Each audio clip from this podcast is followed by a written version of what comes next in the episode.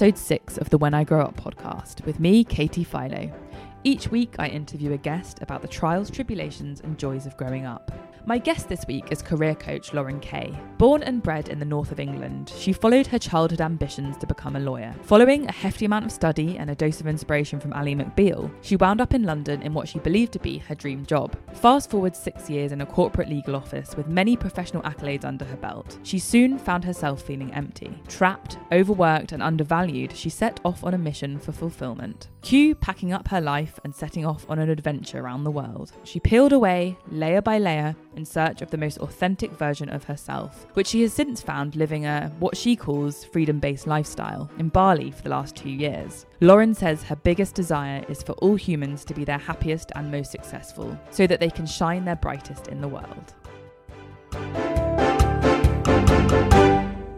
Welcome, Lauren Kay, to the When I Grow Up podcast. What do you mean by shining in their brightest? What does that look like to you? Hi, Katie. Thank you for having me people shining their brightest is you know when you just look at someone and you can see they're shining they've got a glint in their eye they're loving where they're at they're owning where they're at and that's not to say life is perfect because life has its ups and downs of course but they're they're like in their own alignment and loving what they do and is that what you feel like you're at now is that where you would you say you're shining your brightest yeah, in many ways, and I'm certainly a lot brighter than I was. And I feel like in my old working ways in in my corporate lifestyle, my shine had definitely dulled, and I'd lost my sparkle. Um, and of course, life's a journey. Um, you know, it has its own ups and downs, and I'm de- I'm not you know saying I'm living the perfect life, but I definitely feel like I'm a brighter version of myself. And when you were living your kind of so-called corporate life in a law firm. When did it happen, or when did you notice that you had kind of completely dulled and you what you didn't feel like you were living this kind of sparkly life that you had kind of an inner zest for life? To be honest, I probably didn't realize the full impact of how much I'd lost my shine until I had made my moves and realized on the other side how I could really feel and the kind of work I could do. And looking back in hindsight, it was like a culmination of lots of little things. Um, rather than sort of one big, I don't know, one big breakdown or one big personal life change that might cause some people to review their life. Mine was definitely like lots of little things.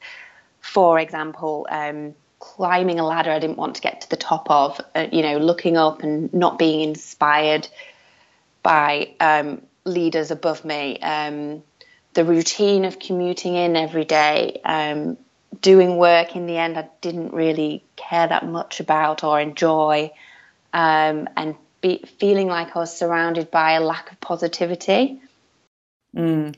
And because I mean, obviously, you spent, I guess, not only the six years actually in that kind of working environment, but you also then spent a lot of time in the lead up to that studying, I guess, getting yourself ready for that career like so that's kind of a good what decade of your life. Um, i always sometimes look at these people that make big leaps in their careers and it looks like and i've talked about this in the podcast in the past with other guests um, it looks like a really quick leap you know like some, one day you're doing this and then the next day you're living in bali on the beach.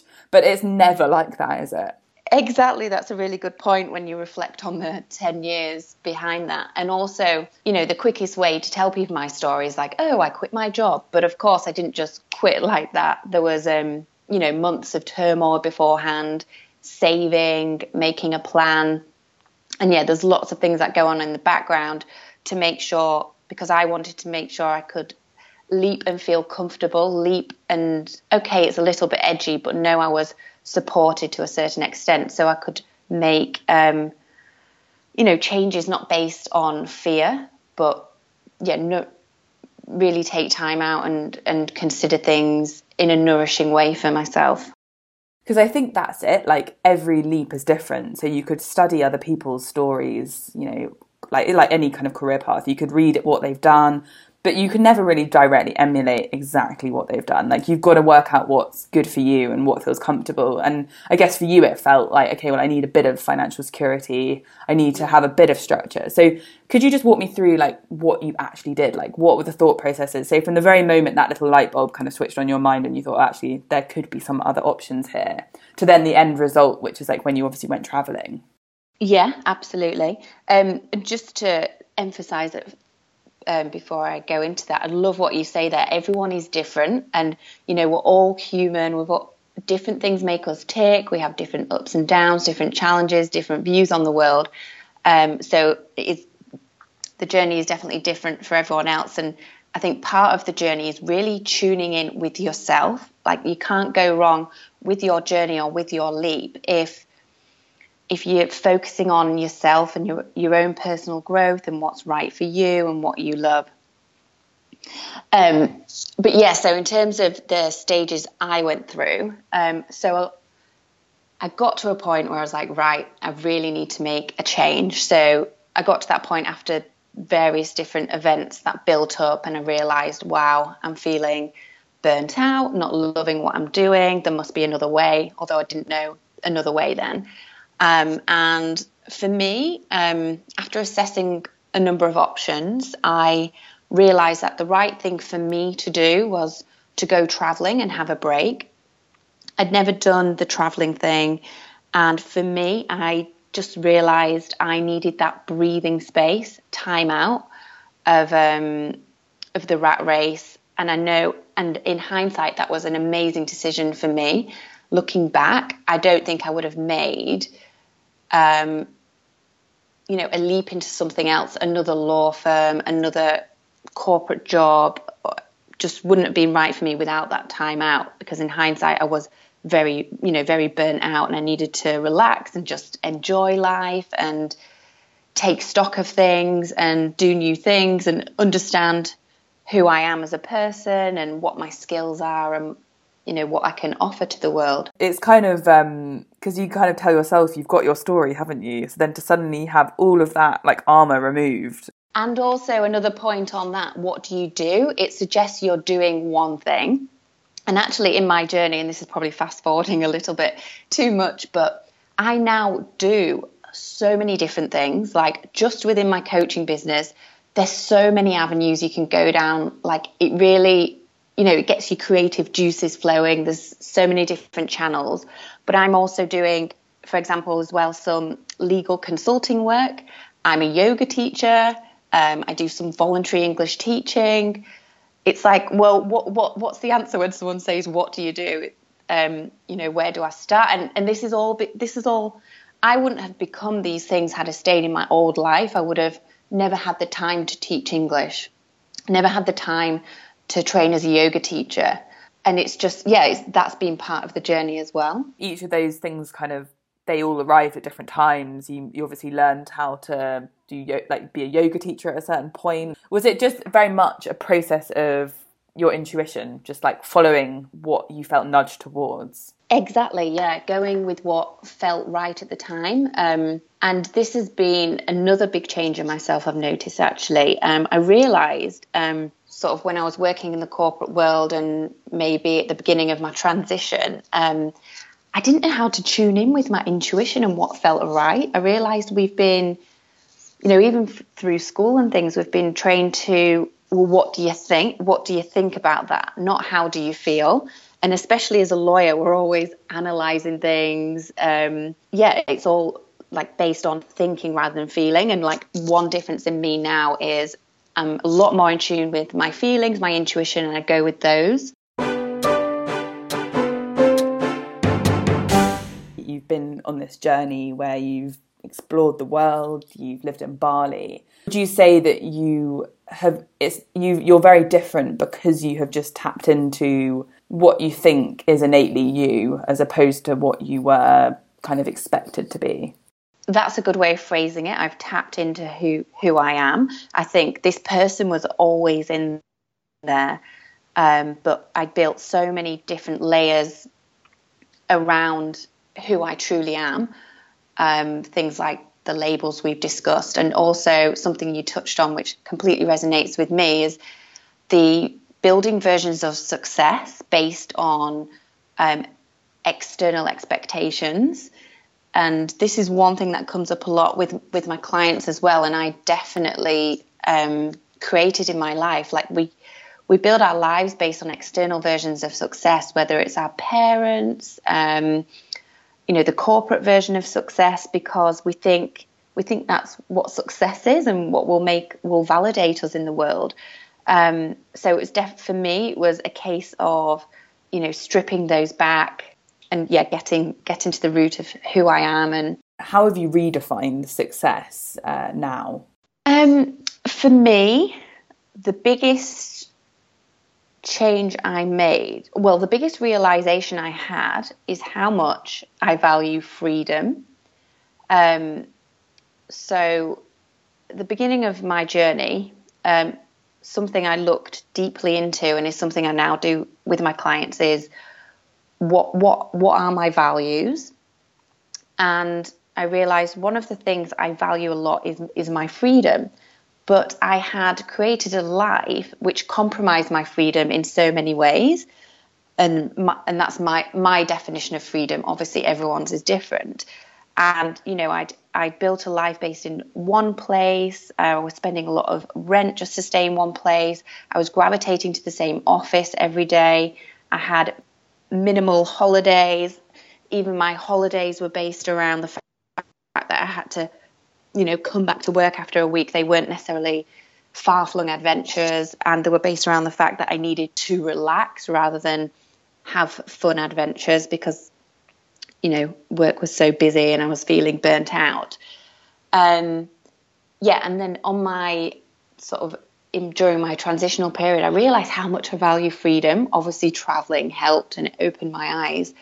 Um, so it was at that point I made a commitment to to myself that I would build my future life around this value. Um, so for me, that meant not going to back back to work in an office in a corporate environment and living and working on my terms. And I still check in with my meaning of freedom because, you know, we're human, we change, our external environment changes. Um, so freedom will mean something different to me as, as the years go on. So um, I think that's a key thing as well with any journey. Um, we don't remain the same, so just keep checking in. And what does that freedom kind of look like? Is it more that you can work from anywhere, you are the master of your own schedule, you decide what projects you want to take on? Like, yeah, what does it look like? Yeah, yeah, you've highlighted two key things there for me. Um, for me, a big thing is environment. Um, obviously, I've just spent two years living in Bali, and for me, that was just such a nourishing place to be. Um, all of the healthy food, the sunshine, the co-working spaces there. Um, they were great to work from um, because there's so many other people, you know, like me who um, have given up their jobs or you know they're entrepreneurs and they're working from there, and you just there's just such a good vibe, and you get so much inspiration from from that. Um, and yeah, definitely working on my own schedule so I have time to do the things I love. Um, and it's not to say I'm not willing to work hard. I still put in the hours for sure, but they're just um, around what works for me. Also, it means the freedom to, for example, come home to England and spend valuable time with my family. Um, I realised when I was living in London, I would pop up, pop up, pop up north for the weekend. It would just be a flying visit. I wouldn't really spend really valuable time with people before it was time for me to whiz back off on Sunday back down to London with the Sunday dread within me. Um, so it's, it's both ways. It, freedom to me is yeah the ability to work in paradise if I want, but also to spend really valuable time with my family or or decide to you know volunteer as an English teacher. I think this idea of you know being a digital nomad, being able to work from anywhere, being your own boss, it's it's like something that I guess I became really first aware of. I think with Tim Ferriss's book, The Four Hour Work Week, it obviously sounds so desirable, and I think a lot of people listening and a lot of people I know would absolutely kill to do something like this. What would you say to someone who is yearning for a lifestyle like this, but they are just so entrenched in their this existing idea of success or a career or this the idea of security that they just can't even fathom the idea of doing it. Like what would you say to them right now to maybe get them to change something or work towards that idea or the, the ideal life for them? Do the work to make sure this this is what you want. So if you're seeing posts on instagram of the digital nomad life make sure you're doing it for the right reasons. Um, so one thing I'll do with my clients is go through, you know, their values and their passions, and to really get to grips with what the ideal life would look like for them. Um, because I know there's there's a lot of um, messages out there about the digital nomad way of life, and people kind of pushing it. It's becoming a big thing, but I think um, again, as you've said, it's a huge step to take. So you're going to be more invested in in making it work and more willing to take a brave step if it is truly what you want and truly aligned with your values and the way you want to live. Um, assuming that's the case, then I think don't put too much pressure on yourself. Uh, there's different ways to leap. I did. I did an almost all or nothing and made a huge leap into this new world, but there's a lot to be said for doing a transition and just taking small steps towards um, what your version of freedom would look like or your version of your ideal life. So, you know, paint out your ideal life in in your mind. Like, what does it look like? What work are you doing? Who with? Where? What's your environment? And trying to extract small pieces that you could start to work on now or create now in small ways. And I don't know, for some that might look like starting um, a side project that you're really passionate about, or and or it might mean asking to go part time at work. You know, if the part time hours would give you um, enough money to sustain your standard of living and, and, free up more time on the side to focus on your passion, for example. Um, companies are becoming more open minded about alternative working ways, so part time or even going, you know, remote.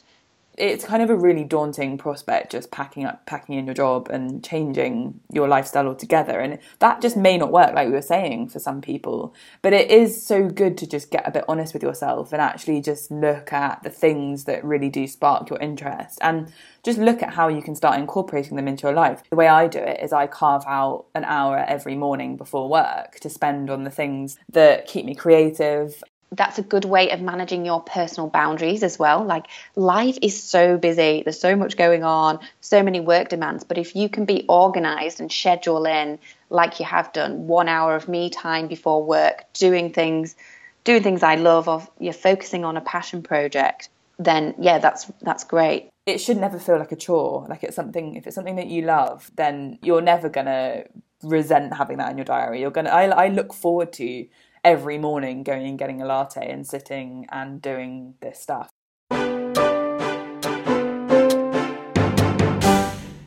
Yeah, so um, we touched on this earlier. It it all sounds very desirable, and I know that you're quite careful about how you project this digital nomad lifestyle because you know, it, it is there's there is a reality. So I'd love to hear a bit more about, I guess, firstly, how you first conceived the idea of a digital nomad lifestyle. Like, were you entranced by what you saw on Instagram, versus then the realities that you found when you start you you actually became a digital nomad yourself?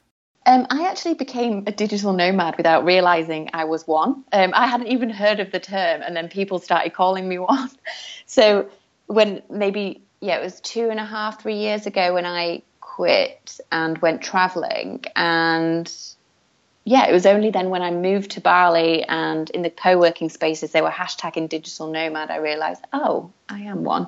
So it's not necessarily something I aspired to be. I aspired to have the things that come with it that I love, like the sunshine, the freedom, um, you know, working on my own terms. And then in terms of the reality, um, for sure, there's you know there's these amazing ex- things that exist. If you're living somewhere in Bali, it's full of so many nourishing opportunities, um, and it is amazing. Hence why it attracts so many people. But on the you know it is life as well. Like moving to Bali doesn't take away your problems. Um, and you know you can change your external world but you'll always have your inner world with you so you know if for example you dealt you um, experienced anxiety in your corporate job perhaps maybe moving moving to paradise would completely eradicate that but maybe it's something some inner turmoil as well within you and perhaps it would be eased in in um, paradise but you know you carry your inner world with you and it's so important to continue to do things like inner work on yourself you, you could run away to this other kind of far flung country or and live on a beach but if you're running away from something you're it's gonna just follow you wherever you go in the world. It, it might be that you have to work through that on your own terms in where you are because it's sticking through that and having to go through those difficulties that means when you come out the other side you're probably able to go anywhere in the world and immediately have that sense of calm and inner peace within yourself also there's a number of people living there who who made that choice i would say for sort of valid reasons and still go through lots of crap. But the point is they're willing to accept that crap. Um, so i always say like life is 80 20 it's not perfect but if you are doing what you love 80% of the time there's all well that's the goal. Do what you love 80% of the time and there'll always be 20% of you know live crap going on and um, I think Mark Manson in his book, The Subtle Art of Not Giving a Fuck, explains it really well as well. Um, and he says, chase, think, instead of chasing what you love, chase the pain points you're willing to deal with. So, you know, um, are you willing to go and live in Bali and do work you love, but face the pain points of perhaps feeling lonely from time to time or I don't know, seeing street jogs, which breaks your heart. I don't know, whatever your pain points are. What you know, what's the payoff to you? Staying in your corporate job where you have security and yeah, you have a more secure future, but you are doing less of what you love and you're more in robot mode. But I mean, obviously, like you said, there are many great things to being a digital nomad. And say you had someone who's now contemplating it, but they have fallen into that kind of identity thing where they're a lawyer or they're a doctor or they, they that's very much their skill set. How would you go about looking at your skills and your abilities and how they may translate to skills that you could earn money from living wherever you wanted to? I'm a firm believer that any any skill can pretty much any skill could be translated into a remote job if that's how you wanted to live and work. Um, I think what's what's the fact? Something like 85 or 65 percent of jobs that will exist in the future currently don't exist or are not defined. Like we're living in really exciting creative times where you can create almost create your own kind of work which to you know to build on firm foundations and for it to be authentic would obviously stem from your skills and your passions um, so i've already mentioned i am doing some legal consultancy work um, and now the legal world is one of the most archaic, backward thinking industries, and yet I do some work for an amazingly forward thinking law firm who's obviously happy for me to be in Bali and work as many or as little hours as I want. And they employ many contractors on that basis. There's a lot, yeah, it's so good. Um, um, they yeah, so there's one girl who has a ski business who works and live lives in Val d'Isere, but she still wants to keep up the lawyer lady in her, so she does some work for them. So, you know, if the legal industry can do it, other industries can do it. And to the extent a position doesn't already, already exist in your field, in your skill set, then how can you create it? So, when I first embarked on being a digital nomad, well, I was building my um, or starting my coaching business even back then, um, I um, knew a woman who was a lawyer. I used to work with her as a lawyer, but she set up a a legal tech startup company. And I'd always admired her. She's amazing, really down to earth, and doing incredible things. And I thought, hmm, wonder if she needs any help. And pitched to her that you know I could help her with some of her techie things um, that require a legal background, but on the basis it would be entirely remote. And she was like, wow, yeah, amazing. Don't have anyone, you know, remotely on the team yet, but would be happy to have, you on board and try and make it work. And suddenly there was a role for me helping her do um, like legal coding. And I didn't even, you know, necessarily rack my brains or do lots of research to get to that place. I, I followed sort of authentic leads, if that makes sense.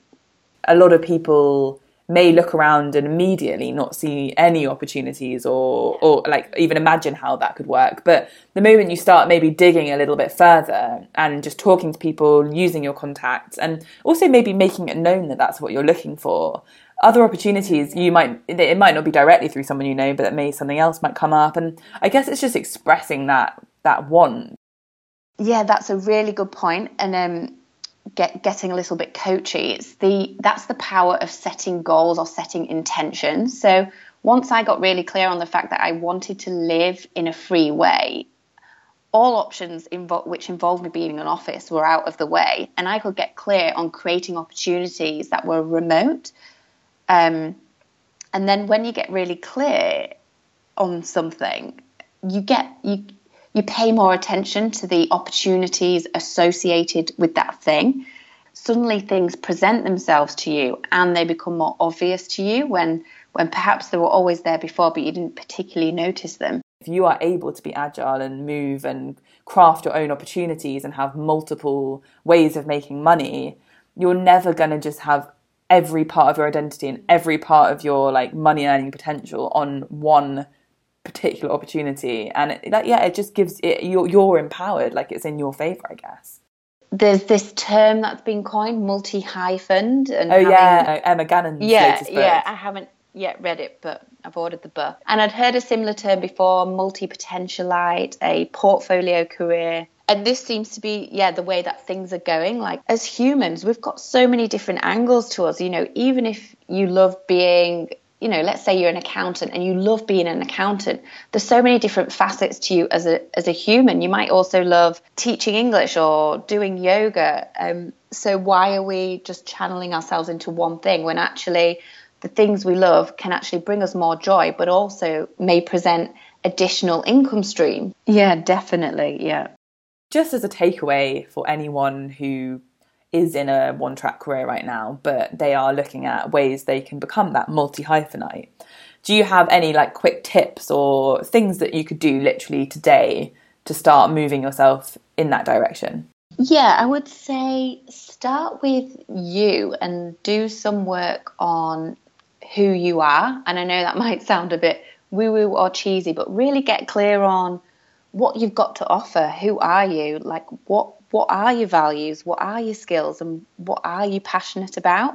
And there's different ways you could go about that. I do have um, a values task, for example, I could share with your listeners if that's of interest. They can be journeys in their own right, but just starting with the questions and making an attempt may reveal certain things about yourself you didn't necessarily know. I would be conscious about who you're surrounding yourself with. Um, if you want to yeah, make this move into a multi hyphened way of working and living, perhaps think about going to a talk by someone who's already living that way and take inspiration from them. Um, listen to podcasts and audiobooks that will provide the ne- the right inspiration for you and getting that precious you time. So I love how you do it over a latte in the cafe in the morning because life is so busy, isn't it? Um, and you can get carried away with certain things. And even if you're in your apartment alone, you might just be scrolling Instagram, for example, and not achieve anything over the one to two hours. But if you set aside pure you time to do something more productive, like journaling or or meditating or reading an inspirational book, that will really help every sign to me points to the fact that we're always still we're still growing up and no aspiration or dream is out of the question in my eyes. With that in mind what do you want to be when you grow up? What do i want to be? Well i focus on and it's maybe a strange and different way of looking at it on how i want to feel now and chase or carve out things towards my feelings. So i want to feel amazing inspired creative, nourished, and give back and inspire other people. so they're the feelings and the ways in which I see myself doing that. Um, I would love, love to be an author of a book. I've already started writing two, but yeah, very much lots of things going on. So yeah, they just at the moment are just getting one to two hours a week of my attention. But I would love to yeah be an author.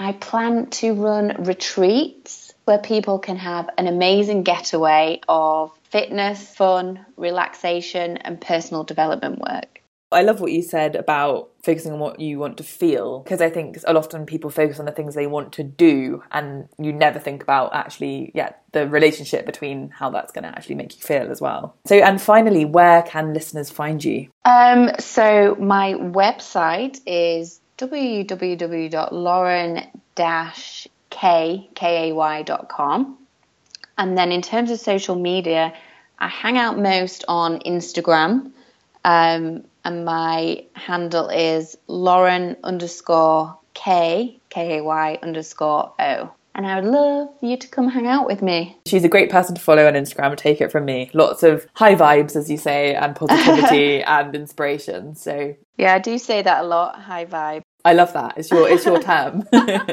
Thanks so much for your time today. It was such a pleasure talking to you. Oh, you're welcome. Thank you so much for having me. It was great to catch up with you.